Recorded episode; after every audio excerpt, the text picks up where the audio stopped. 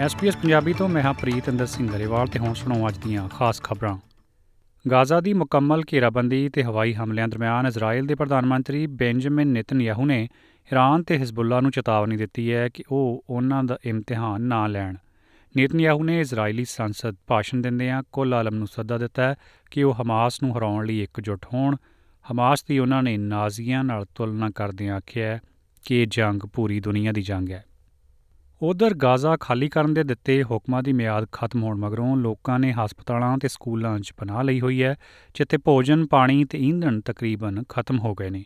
Iran ਦੇ ਵਿਦੇਸ਼ ਮੰਤਰਾਲੇ ਦੇ ਤਰਜਮਾਨ ਨਸੀਰ ਕਨਾਨੀ ਨੇ ਆਖਿਆ ਕਿ ਜੇਕਰ ਇਜ਼ਰਾਈਲ ਗਾਜ਼ਾ ਤੇ ਹਵਾਈ ਹਮਲੇ ਰੋਕਦਾ ਹੈ, ਤਾਂ ਹਮਾਸ ਬੰਦੀਆਂ ਨੂੰ ਰਿਹਾਈ ਕਰਨ ਬਾਰੇ ਸੋਚ ਸਕਦਾ ਹੈ। ਤੇ ਉਧਰ ਹਮਾਸ ਨੇ ਆਖਿਆ ਹੈ ਕਿ ਉਹ ਇਜ਼ਰਾਈਲ ਵੱਲੋਂ ਫੜੇ ਗਏ ਹਜ਼ਾਰਾਂ ਫਲਸਤੀਨੀਆਂ ਦੇ ਬਦਲੇ ਹੀ ਬੰਦੀਆਂ ਨੂੰ ਛੱਡੇਗਾ। ਈਰਾਨ ਨੇ ਧਮਕੀ ਵੀ ਦਿੱਤੀ ਹੈ ਕਿ ਜੇਕਰ ਇਜ਼ਰਾਈਲ ਨੇ ਆਉਣ ਵਾਲੇ ਦਿਨਾਂ 'ਚ ਗਾਜ਼ਾ ਪੱਟੀ ਅੰਦਰ ਜ਼ਮੀਨੀ ਹਮਲੇ ਕੀਤੇ, ਤਾਂ ਉਹ ਵੀ ਜੰਗ 'ਚ ਸ਼ਾਮਲ ਹੋ ਸਕਦੇ ਨੇ। ਇਜ਼ਰਾਈਲੀ ਫੌਜ ਦਾ ਆਖਣਾ ਹੈ ਕਿ ਹਮਾਸ ਤੇ ਹੋਰ ਫਲਸਤੀਨੀ ਦਹਿਸ਼ਤਗਰਦਾਂ ਨੇ 199 ਦੇ ਕਰੀਬ ਲੋਕਾਂ ਨੂੰ ਗਾਜ਼ਾ 'ਚ ਬੰਦੀ ਬਣਾਇਆ ਹੋਇਆ ਹੈ ਤੇ ਪਹਿਲਾਂ ਤੋਂ ਲਾਏ ਗਏ ਅੰਦਾਜ਼ੇ ਨਾਲੋਂ ਇਹ ਗਿਣਤੀ ਕਾਫੀ ਜ਼ਿਆਦਾ ਹੈ।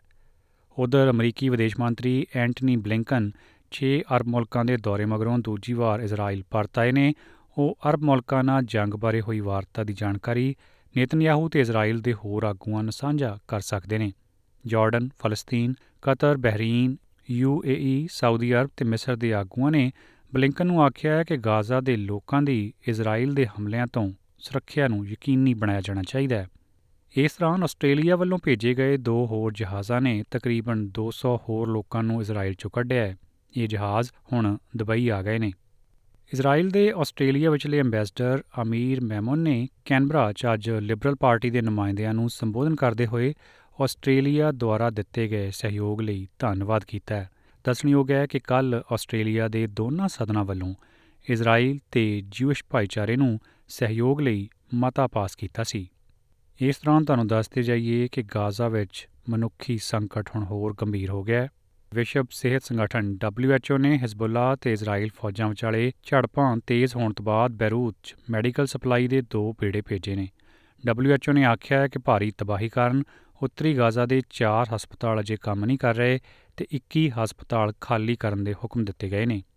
ਸੰਯੁਕਤ ਰਾਸ਼ਟਰ ਦੀ ਫਲਸਤੀਨੀ ਸ਼ਰਨਾਰਥੀਆਂ ਲਈ ਰਾਹਤ ਤੇ ਕੰਮਕਾਰ ਏਜੰਸੀ ਨੇ ਆਖਿਆ ਹੈ ਕਿ ਉਹਨਾਂ ਇੱਕ ਟੀਮ ਮਿਸਰ ਵੀ ਭੇਜੀ ਹੈ ਤਾਂ ਜੋ ਗਾਜ਼ਾ ਪੱਟੀ 'ਚ ਇਜ਼ਰਾਈਲੀ ਬੰਬਾਰੀ ਦਰਮਿਆਨ ਮਾਨਵੀ ਸਹਾਇਤਾ ਪਹੁੰਚਾਉਣ ਲਈ ਲਾਂਘਾ ਖੋਲ੍ਹਿਆ ਜਾ ਸਕੇ।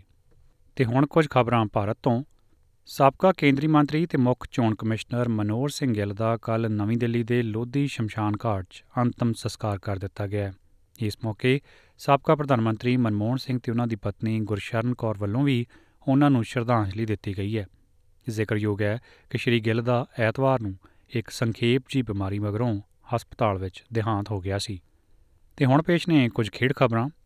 ਲੈਗ ਸਪਿਨਰ ਐਡਮ ਜ਼ੈਂਪਾ ਤੇ ਕਪਤਾਨ ਪੈਟ ਕਮਨਸ ਦੀ ਅਗਵਾਈ ਹੇਠ ਗੇਂਦਬਾਜ਼ਾਂ ਦੇ ਸ਼ਾਨਦਾਰ ਪ੍ਰਦਰਸ਼ਨ ਤੋਂ ਬਾਅਦ ਹਮਲਾਵਰ ਬੱਲੇਬਾਜ਼ੀ ਦੀ ਬਦੌਲਤ ਪੰਜ ਵਾਰ ਦੇ ਚੈਂਪੀਅਨ ਆਸਟ੍ਰੇਲੀਆ ਨੇ ਭਾਰਤ ਵਿੱਚ ਹੋ ਰਹੇ ਇੱਕ ਰੋਜ਼ਾ ਕ੍ਰਿਕਟ ਵਿਸ਼ਵ ਕੱਪ ਵਿੱਚ ਸ੍ਰੀਲੰਕਾ ਨੂੰ 6 ਵਿਕਟਾਂ ਨਾਲ ਹਰਾ ਦਿੱਤਾ ਹੈ। ਹੁਣ ਤੱਕ ਆਸਟ੍ਰੇਲੀਆ ਦਾ ਪ੍ਰਦਰਸ਼ਨ ਨਿਰਾਸ਼ਾਜਨਕ ਰਿਹਾ ਹੈ ਤੇ ਲਗਾਤਾਰ ਤਿੰਨ ਮੈਚਾਂ ਵਿੱਚ ਆਸਟ੍ਰੇਲੀਆ ਦੀ ਇਹ ਪਹਿਲੀ ਜਿੱਤ ਹੈ ਤੇ ਟੀਮ ਹੁਣ ਅੰਕ ਸੂਚੀ ਵਿੱਚ 8ਵੀਂ ਥਾਂ ਤੇ ਪਹੁੰਚ ਗਈ ਹੈ ਜਦਕਿ ਸ੍ਰੀਲੰਕਾ ਲਗਾਤਾਰ ਤੀਜੀ ਹਾਰ ਤੋਂ ਬਾਅਦ ਹੁਣ 9ਵੇਂ ਸਥਾਨ ਤੇ ਹੈ। ਸ੍ਰੀਲੰਕਾ ਦੀ ਪਾਰੀ ਨੂੰ 43.3 ਓਵਰਾਂ 'ਚ 209 ਦੌੜਾਂ ਤੇ ਸਮੇਟਣ ਤੋਂ ਬਾਅਦ ਆਸਟ੍ਰੇਲੀਆ ਨੇ 35.2 ਓਵਰਾਂ ਵਿੱਚ ਹੀ 5 ਵਿਕਟਾਂ ਦੇ ਨੁਕਸਾਨ ਤੇ 215 ਦੌੜਾਂ ਬਣਾ ਕੇ ਜਿੱਤ ਦਰਜ ਕੀਤੀ ਹੈ। ਆਸਟ੍ਰੇਲੀਆ ਲਈ ਸਲਾਮੀ ਬੱਲੇਬਾਜ਼ ਮਿਚਲ ਮਾਰਸ਼ ਨੇ 51 ਗੇਂਦਾਂ 'ਚ 52 ਦੌੜਾਂ, ਜੋਸ਼ ਇੰਗਲਿਸ਼ ਨੇ 59 ਗੇਂਦਾਂ ਵਿੱਚ 58 ਦੌੜਾਂ ਜਦਕਿ ਗਲੈਨ ਮੈਕਸਵੈਲ ਨੇ 21 ਗੇਂਦਾਂ ਵਿੱਚ ਨਬਾਦ 31 ਤੇ ਮਾਰਨਸ ਲਬੂਸ਼ੇਨ ਨੇ ਕੁੱਲ ਭਾਰੀ 'ਚ 50 ਦੌੜਾਂ ਦਾ ਯੋਗਦਾਨ ਪਾਇਆ ਕੌਮਾਂਤਰੀ 올림픽 ਕਮੇਟੀ ਦੀ ਮਨਜ਼ੂਰੀ ਤੋਂ ਬਾਅਦ ਲਾਸ ਐਂਜਲਸ 2028 올림픽 ਖੇਡਾਂ 'ਚ ਕ੍ਰਿਕਟ ਨੂੰ ਸ਼ਾਮਲ ਕਰ ਲਿਆ ਗਿਆ ਹੈ ਦੱਸਦੇ ਜਾਈਏ ਕਿ cricket flag football lacrosse squash ਤੇ ਬੇਸਬਾਲ ਸਾਫਟਬਾਲ ਨੂੰ ਲਾਸ ਐਂਜਲਸ ਖੇਡਾਂ 'ਚ ਸ਼ਮੂਲੀਅਤ ਲਈ ਮਨਜ਼ੂਰੀ ਦੇ ਦਿੱਤੀ ਗਈ ਹੈ ਸੋ ਇਹ ਸੀ ਅੱਜ ਦੀਆਂ ਖਾਸ ਖਬਰਾਂ ਐਸਪੀਐਸ ਪੰਜਾਬੀ ਲਈ ਮੈਂ ਹਾਂ ਪ੍ਰੀਤ ਅੰਦਰ ਸਿੰਘ ਗਰੇਵਾਲ